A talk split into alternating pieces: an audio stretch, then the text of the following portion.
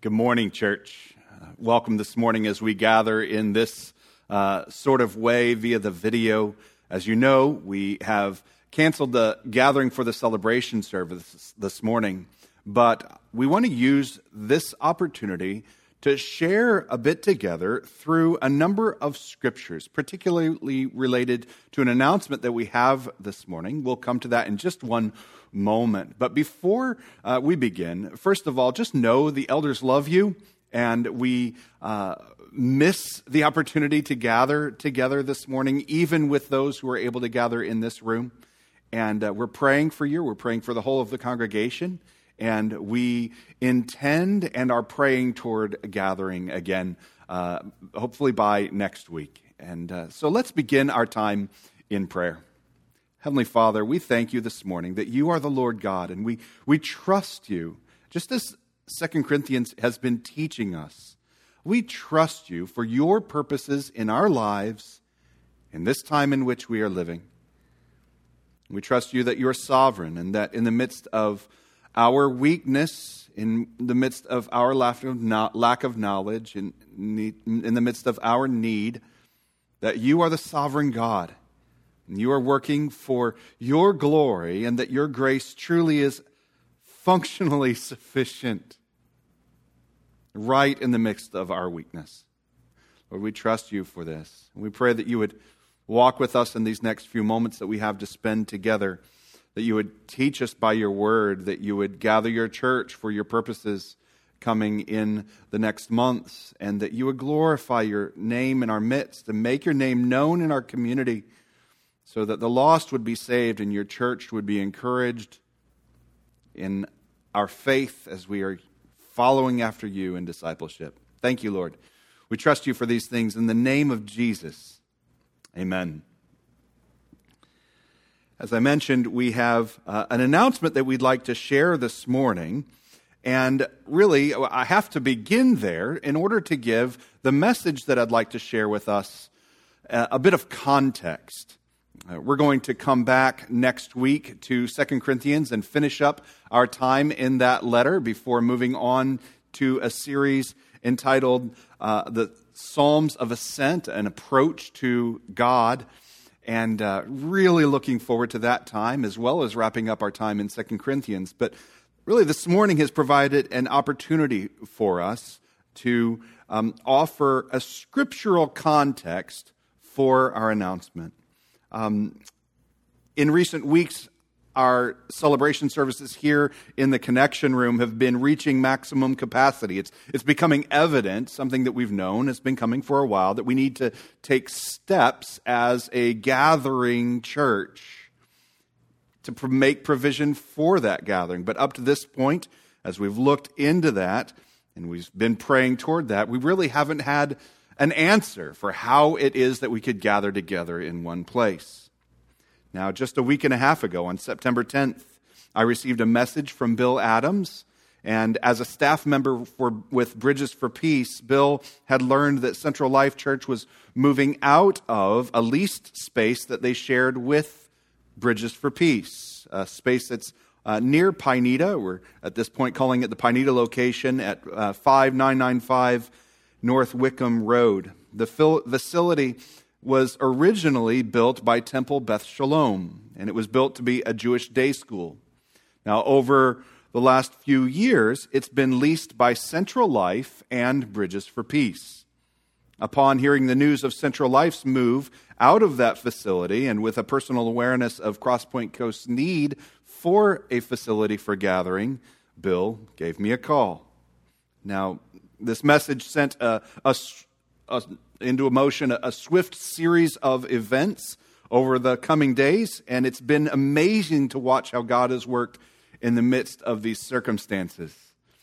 Uh, myself and the elders have been able to work with the leadership of Central Life Church, with the leadership of Temple Beth Shalom, as well as Bridges for Peace, to negotiate a plan that provides abundantly for everyone involved. We've had the opportunity to bring a few uh, people in the church through the facility to take a look and to give us some counsel. We've begun to ask uh, you to pray with us. And what we want to do this morning is share three phases for our uh, moving into this facility. The first phase is October 2020. Uh, we have the opportunity to begin using the facility, the Pineda location, in October. That's just two weeks from now for our celebration services, and as well as for a few of our other events in October. We have, we'll have in October one month to experience the space, see how it fits our needs, and prepare for moving in. This is what we've agreed to at this point. Then, as October, as we discern during the course of that month, we'll have the opportunity to move into phase two, which begins in November and continues on through March 2021.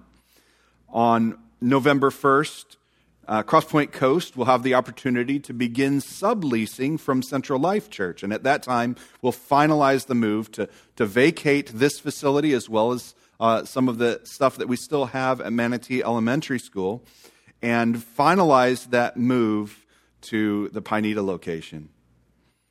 Uh, during the course of those months, we'll have again the opportunity to discern how that space uh, meets the needs of the gathered church and our mission in the county.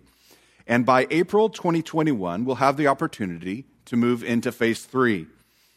Uh, now, during that phase one, obviously, we'll be negotiating a multi year lease with Temple Beth Shalom, uh, who are the owners of that property.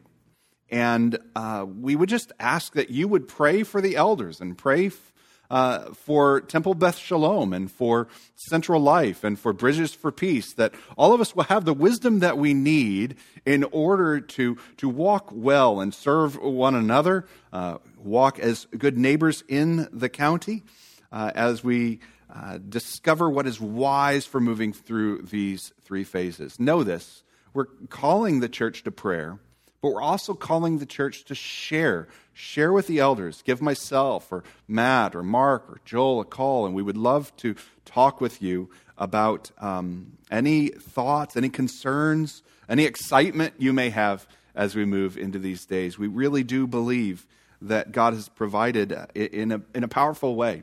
One of the images that's come to my mind uh, in the past week and a half, it's hard to believe it's, it's only been that long, and yet so much has happened in these days is when someone gives you a gift, when someone has been uh, operated in kindness toward you and provided something for you, what do you say? Well, you say thank you, right?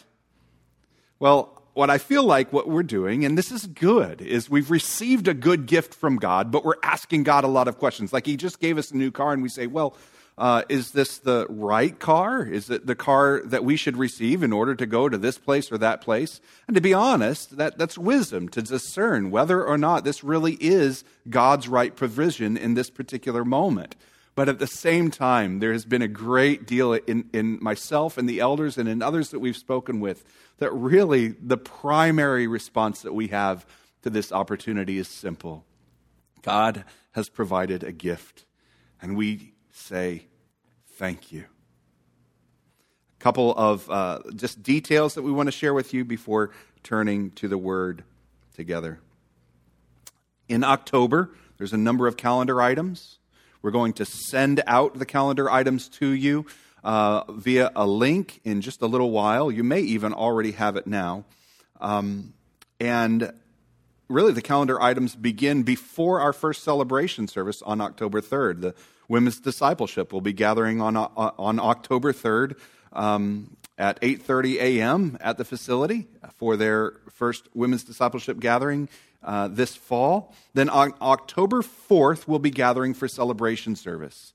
Following the celebration service, immediately we'll continue into a continuing um, the celebration at the facility, inviting you to bring uh, a picnic lunch. There's a, wonderful connection room as well as uh, a, a, courtyard where we can uh, experience social distancing and, um, and uh, still be together in one place. Uh, as you could see in the previous uh, picture, there's the room is really quite sufficient for our gathering. We do expect to have space for for CP Kids. Uh, we expect to have three classrooms that will provide a good deal of space for each one of those kids with two adults in each classroom. Uh, that CP Kids will run through, I believe, first grade. We're still working on the details, and we'll communicate that with you closer to October 4th. Uh, we do expect the celebration service will be at 10 a.m. with the continuing the celebration following shortly thereafter at about 11:30. Uh, and like I mentioned, you should bring a picnic lunch. There's a number of other calendar items during the course of October, and I would love it if you would start marking your calendar now for those things. We do want to mention some of the financial estimates that come along with this announcement. Uh, the first is really a great deal of Thanksgiving goes into this. The cost of the rent for the Pineda location is almost identical to the rent that we pay here for the offices and connection room plus Manatee. Uh, that really is amazing uh, that we can move forward with that rent without even needing to adjust the budget. Uh, that said, we will need to raise roughly $2,000 per month in additional funds for utilities, upkeep, maintenance, and other, uh, other utility items. And so we'll communicate some of the ways that we are hoping to raise those funds per month. And we'll have some additional expenses to uh, work out some of the furnishings and other move in costs. Uh, really, in October, we're going to function much like a portable church, much like we have uh, in the past. And then moving into November, we'll need to make some of those furnishings purchases. And so we'll keep you up to date on how that works in the coming weeks. Uh, so let's thank God. Let us thank the Lord for this provision. Let us ask Him for wisdom as we move forward. That said, uh, we want to use the next few moments together to seriously consider what does this mean? What does a location, and particularly a, a beautiful facility like this, mean for our mission? are we moving? Are we becoming something different by this move? What we want to do is we want to go back to what has been called at Crosspoint Coast the fivefold strategy for mission and remind ourselves that our strategy, purpose, our, our being, who we are in this county doesn't change at all. It can't change because who we are is not defined by where we are or even how we are able to gather. Who we are in this county is defined by God's work in redemption and his commission of the church in mission, a mission of worship, discipleship, and evangelism or disciple making in the community. So we want to walk through these the fivefold strategy for mission, looking at five different scriptures to hopefully serve as a revisioning so that when we move into this facility, we go in there with a clear understanding of who we are in the community, that the church does not become a building because the church uses a building, but rather our existence in the county is as a redeemed people. We see this very quickly. The first strategy for mission is gathered gospel celebration. One of the ways that we express this is that the body gathers to remember the ground of the gospel and to celebrate the fruit of the gospel. When I was ordained into ministry, I was ordained as a minister of word and sacrament. And the reason was because we believe that the word preached and the gospel remembered in communion is all according to the word and is sufficient for the transformation of the human heart. That the word of God applied to us by the gift of the Spirit in faith is sufficient for our salvation and transformation. This is what some theologians call the ordinary means of grace. The miracle that happens when a person has moved from death to life happens by means of the preaching of the word and the rightly remembering of the gospel as it's received by faith. The preaching of the word that takes place in your households when you open up your, the scriptures. The preaching of the word that takes place as you're leading your, your neighbors or your children or your friends to know Christ, the preaching of the word that happens when we gather like this, even via video, the preaching of the word can be effective as the Spirit works in the heart. I want to turn to 1 Corinthians chapter 10. 1 Corinthians chapter 10, verses 14 through 17. Therefore, my beloved, flee from idolatry. Now, you know how hard that is to obey, right? How hard it is to obey the instruction flee from idolatry and sin. The fact is, we shouldn't have a hard time remembering how hard it is to flee from idolatry just by remembering how easy we find content for our prayer of confession. Flee from idolatry? How? He continues I speak as to sensible people. Judge for yourselves what I say. The cup of blessing that we bless is it not participation in the blood of Christ? He's speaking of communion. The bread that we, that we break, is it not participation in the body of Christ? Because there is one bread, we who are many are one body, for we all partake of the one bread. Now it begins with this call, this call to flee idolatry, and then it tells us how. It doesn't just beat us over the head with, really, man, stop it. It, it it's not a word of law for the people, it's a word of the gospel. It's not that we celebrate in communion and say, get your act together before you do this, or else you won't be able to participate. Rather, he says, flee from idolatry, and then tells us how we flee from idolatry. We flee from idolatry by remembering the truth that we remember in communion, by remember the truth of the gospel that we preach. You see, idolatry is a lie. Sin offers us things that it can't provide. Idols are inept, they offer nothing. And so, the way that we counteract this, the, the lie of idolatry is to remember the truth, the truth that we preach and we remember in communion together. We remember the broken body and the shed blood of Jesus, our Savior, that is sufficient for our salvation and the transformation of our lives as His disciples. This is the truth that we remember and by which we flee idolatry. And there's also this reminder in this scripture that we who are many are one body. There's a necessary gathering of the church in order for the church to remember well. We've learned this during the course of the coronavirus that this scattering has not served the church well. It's so difficult to remember that we are a people if we're not together as a body. We don't take communion off on our own in a corner. We take communion together to remind us that we gather around one table, eating of one bread. We have one supply, and our supply is Jesus Christ, who is crucified on our behalf. And because we have one supply, we are one body.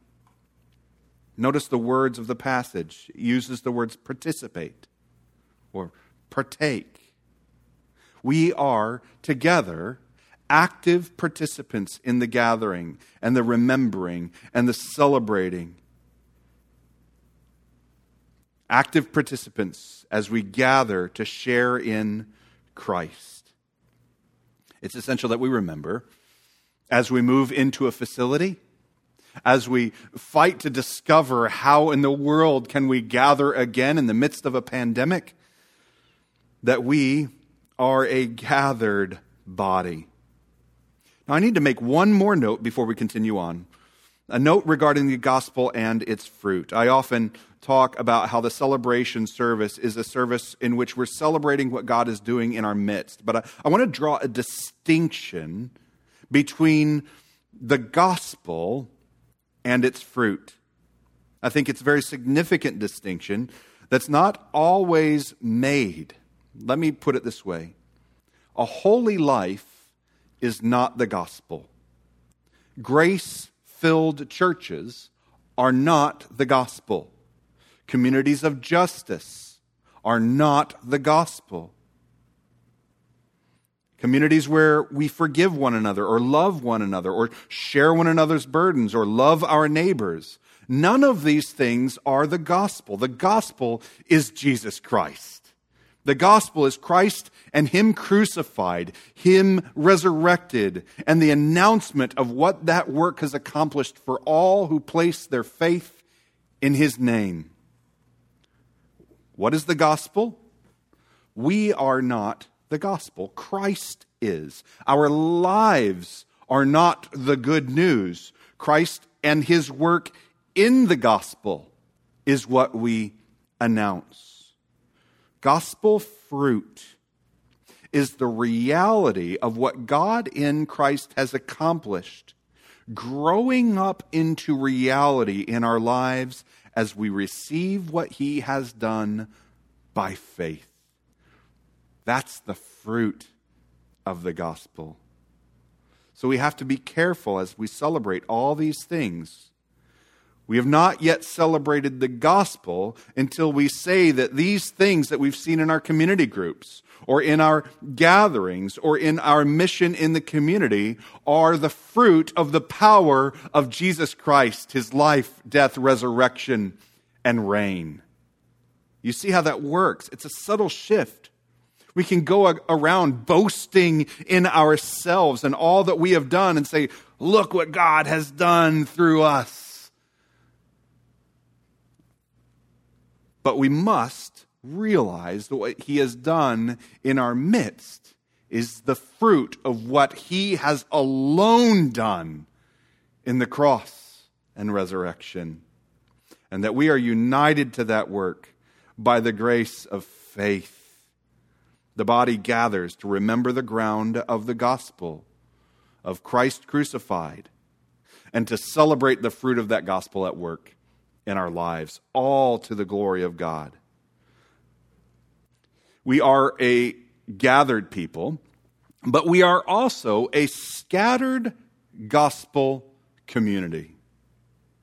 A missional church, a church that has received the mission from our God, requires missional household scattered in mission. I would offer this scripture for us, 1 Peter chapter 2 verse 9. But you are a chosen race, a royal priesthood, a holy nation, a people for his own possession. You are a chosen race. Why did he do that? Why did he, why did he choose a people for himself? Why did he create a community, this gathering, this people? Well, that you may proclaim the excellencies of him who called you out of darkness into his marvelous light. What do we do when we gather and when we scatter? Our business is to make him known, to make his gospel known. The gospel that has united us as a people is the gospel that sends us into our community to celebrate his excellencies. Even as we scatter about our county, we exist as a chosen people. This is who we are. We're a family, a chosen race, a new people with a new Father. God our Father, Christ our brother. This is a whole new family. It's more than just an extended family, it's the new family. It's a family that is going to remain long after our earthly family is gone because we have God, the eternal God, as our Father. We have Christ as our brother in, in, in most intimate of relationships.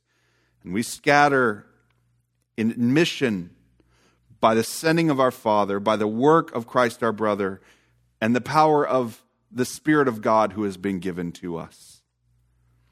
We are a family who has been given a commission, a commission to scatter as gospel witnesses to proclaim the excellencies of him who has called us.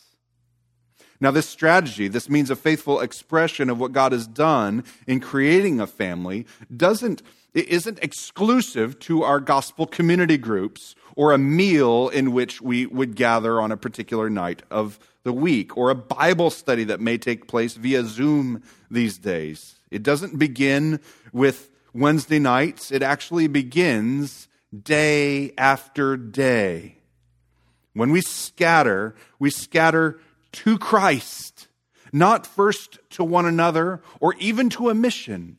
We scatter to Jesus.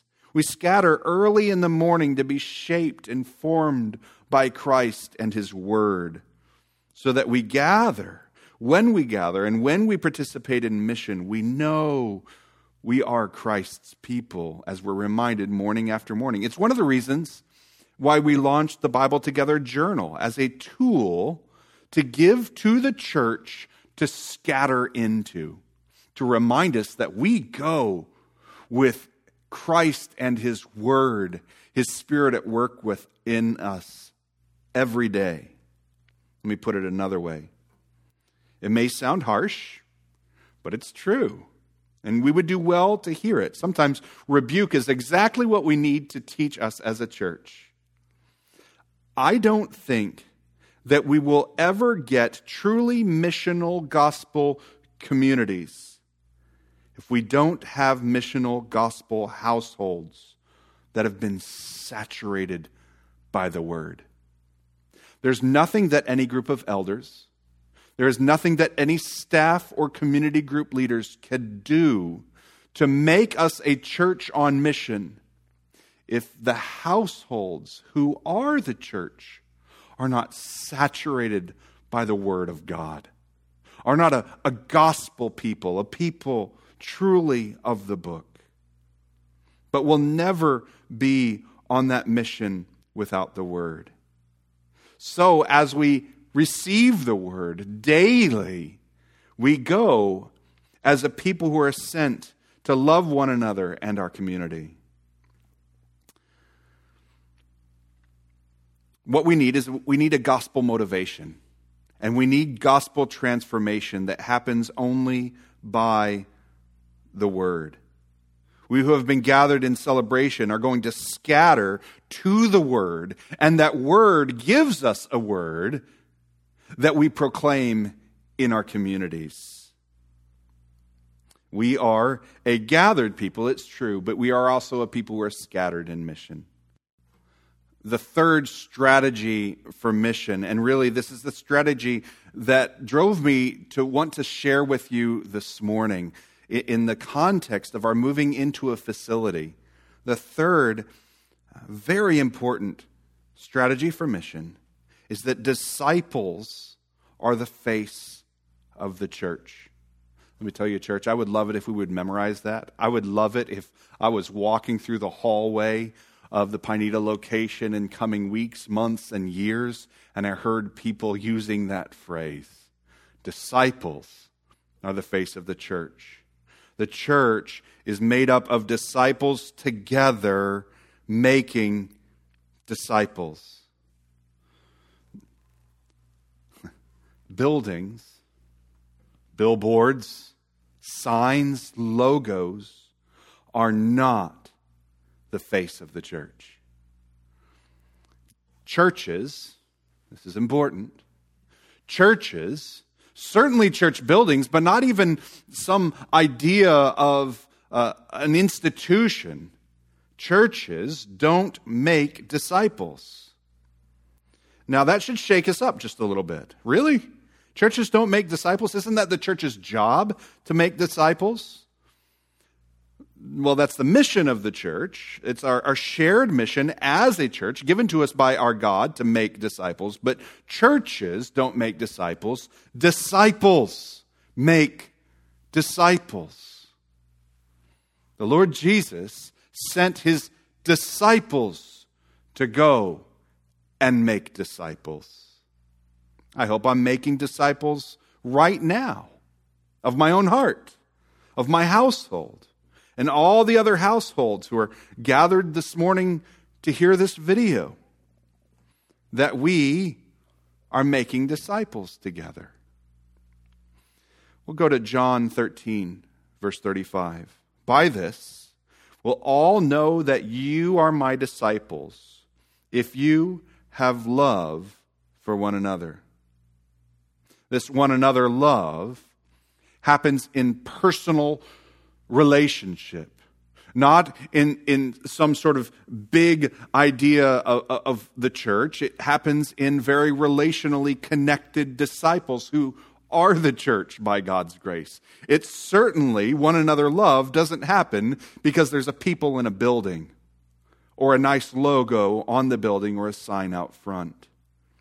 It says you're loved by the church who are disciples. You know their names, you know their faces, you know how they've loved you. And the evidence that we are truly disciples of Jesus is not our structures, is not our gatherings, is not our celebration service or our community group. It's not our strategies or our Bible together journals. It's our love for one another that reminds us that we have been loved by our God. What is the face of the church? How will people gather? How will people know to gather with the saints from neighborhoods and workplaces in our community?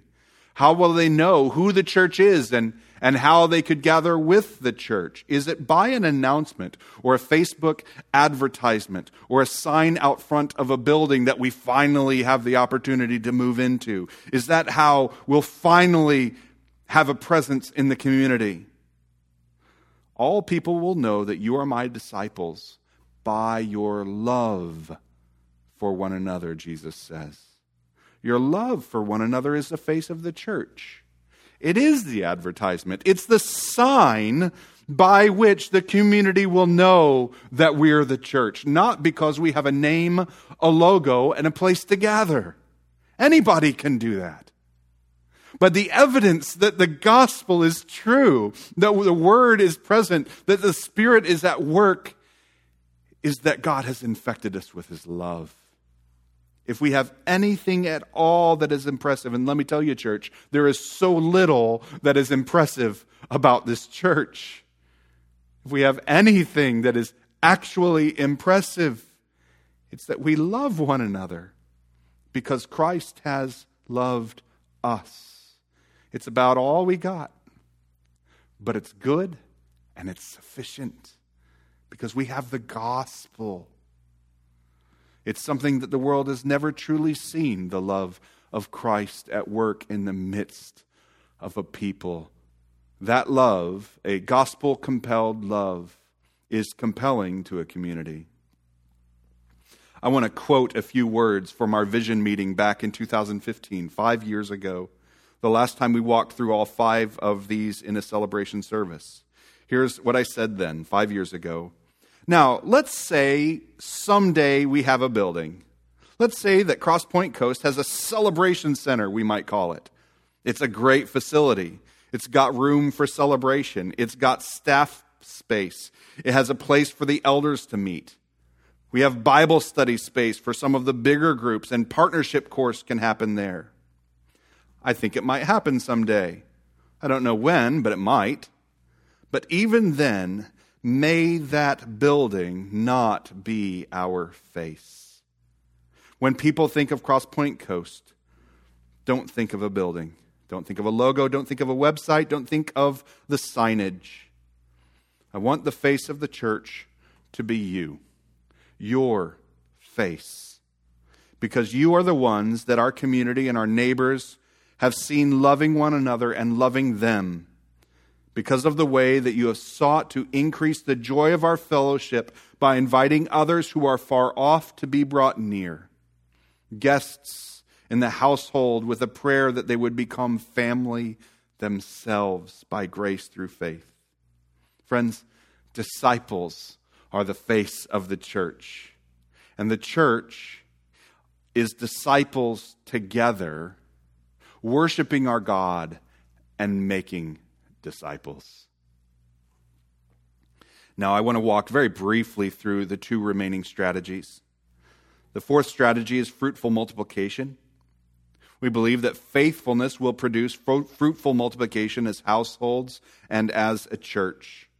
This fourth strategy for mission is really simply an overflow of God's power at work in our gathering and our scattering We're actively seeking to be shaped by the word and to be made into disciples in our communities, our workplace, uh, our households, in our gatherings and in our scatterings.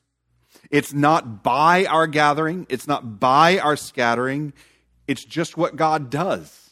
We cannot produce fruit, but rather we can celebrate and remember God and His gospel his words at work among his people. It's astounding when he does work there. It's miracle every time it happens. I'm almost not even surprised anymore. I'm like, oh, yeah, of course. He does miracles. He's God.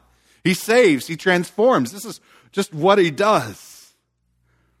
You see, faithfulness will produce fruitful multiplication as households and as a movement by the grace of God, so that we may boast in him alone. I would take us to Mark chapter 4, just retell the parable briefly. In Mark chapter 4, we have a farmer. He goes out into a field, he scatters seed. He's kind of willy nilly about it, scattering everywhere. Some of it falls on a path, some on rocky soil, some lands in a soil that's choked by thorns. Some of it lands on some fruitful soil, it seems to be uh, somewhere off to the side. What we see is that the, not a lot of seed actually takes root.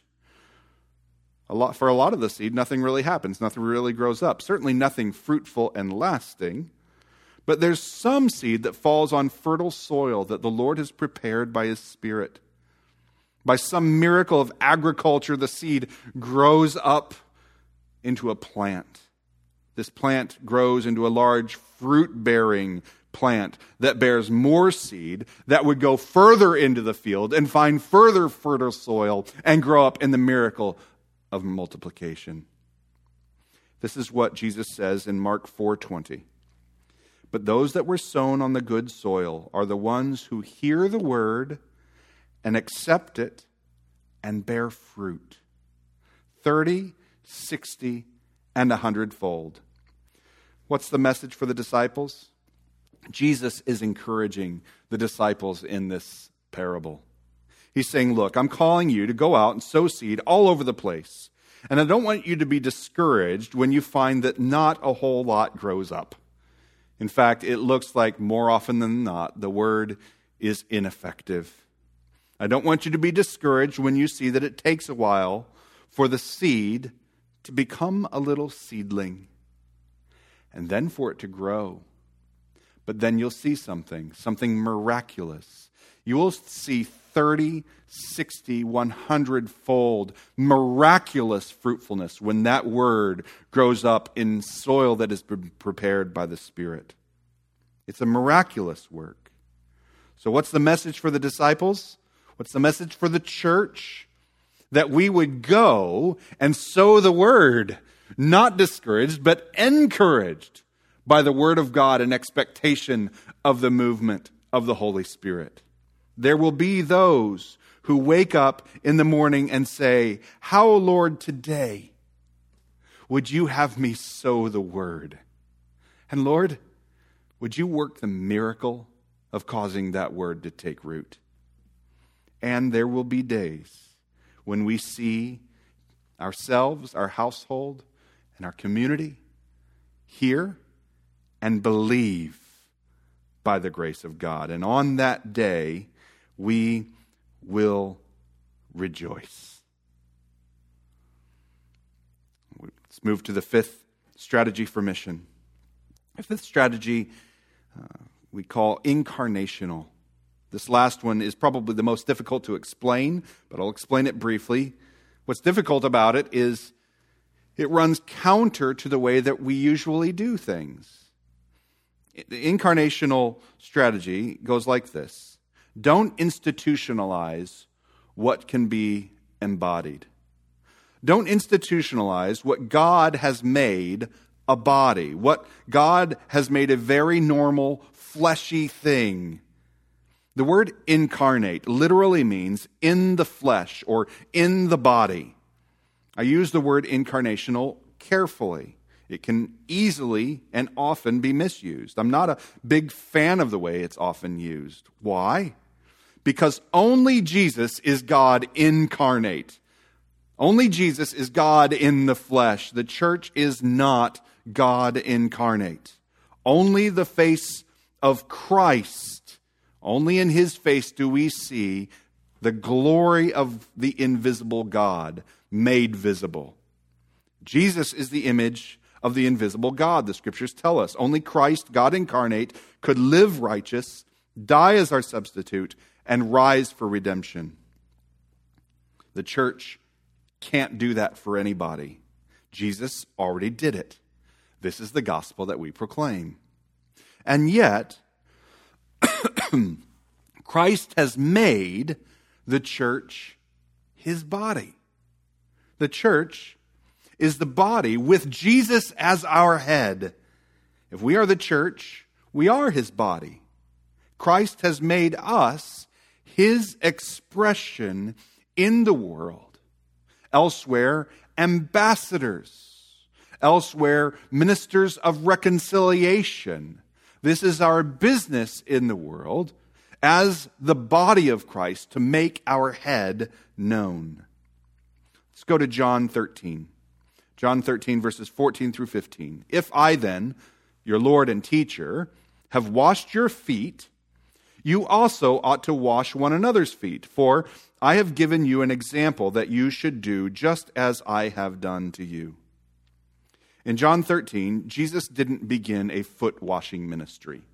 Instead, he embodied love and kindness and service.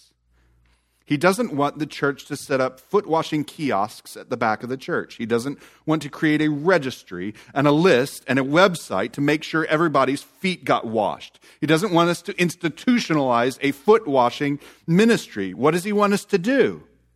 He wants us to go and wash dirty feet. It's really simple. He wants us to go with gospel proclamation as a people who have been washed ourselves, transformed ourselves, and love one another and love our neighbors. It's that simple. Jesus is not commanding us to have clean feet by any means necessary, to develop pragmatic assembly line efficiency just to get feet clean. He's instructing the church to embody humility, love, sacrifice in the dailiness of life. So let me cast the vision this way. The world doesn't find it hard to slander the church. It's easy to badmouth the church. Honestly, there's a lot to badmouth in this institution of the church. But if you show me a believer in a community loving their neighbor well, bringing bread to a neighbor who just moved in, telling the neighbor that you pray for them also, and asking, How can you pray this week? That neighbor may find it easy to slander the church, whatever that is. But they're going to have a hard time slandering the person who has loved them well. Because the face of the church is your face the love of Christ has been embodied in your life and in the life of the community in the church that walks with you. You've actually loved them in a very normal, embodied, daily sort of way, even as you have shared with them about sin and salvation and prayed for them and prayed with them. You've shown that the church is a common people shaped by a miraculous word. This is what it means that we are a church who are incarnated, who are in the flesh, walking out what we have received from our head, Jesus Christ. We are a congregation of gathered gospel celebration, scattered gospel community where disciples are the face of the church. And we pray that we would see fruitful multiplication in the midst of a people embodying a transformed life by means of the grace of God received with faith. This is who we are. And friends, that doesn't change with the announcement of a move to a new facility. May the Lord keep us with His Word. May His gospel always be what defines who we are. We are a good news people, not just because it's what we say, but it's because what we have received. May we continue as a gospel people, boasting in the Lord alone. As we turn together in prayer, I would encourage us to just a few things. I would encourage us, first of all, to ask Are you a gospel person? Have you heard the grace of God? Do you know that you're a sinner in need of grace and that apart from that grace, you are rightly condemned by your God? But because of the sacrifice of Jesus, you may be forgiven of your sin and given new life in Him to follow after Christ as His disciple. Do you know the gospel? Are you a person who belongs to Christ? If not, I would call you this morning to believe, to place your faith in the grace of Jesus for the forgiveness of your sin. Let us never forget that we must begin there. And from that foundation, as a gospel people, do we believe that that is who we are? None, uh, uh, no websites, no Vimeo sets of videos no ability to gather again, no new location changes who we are as a gospel people. And I would then call us to pray that we would use this new gift of God not to make much of ourselves, not to begin to boast in our ability to do lots of new things, but as a simple, common people, we would leverage this gift of God to show the miracle of His grace in our everyday lives. And let us thank God. Let us thank Him for a good gift, even as we ask Him for wisdom in how to move forward in the coming weeks and months. I would ask us, uh, even right now, to spend a moment in prayer. I'm going to close us in prayer, but you may even want to continue in prayer in your households. I would invite you to do that. Participate with me and then continue in prayer in your households as the Lord would leave you, would lead you. Let's pray together. Heavenly Father, we thank you for your grace this morning. We thank you that you are at work in our midst. We thank you that you have given us a clear gospel word to proclaim, that you've given us your scriptures by which we know what is your gospel word. And we confess together it is good news. I pray that you would save the lost. I pray that you would convict even someone who is watching this video this morning of their need for you to confess their sin, to receive your grace, and to follow after you in faith. Spirit, I ask that you would give that gift. And Lord, I pray that you would guard us Guard us by your word and spirit in the coming days, that we would not define, redefine ourselves by what our culture would so easily celebrate as strength. But Lord, that we have a home and it's better than a location in, on, off of Pineda and Wickham. We have a home and it is wherever our God is. More importantly, you have made a home with us. So you are at work in neighborhoods and households this morning. Even as the church is unable to gather, you have already gathered to us as we are scattered.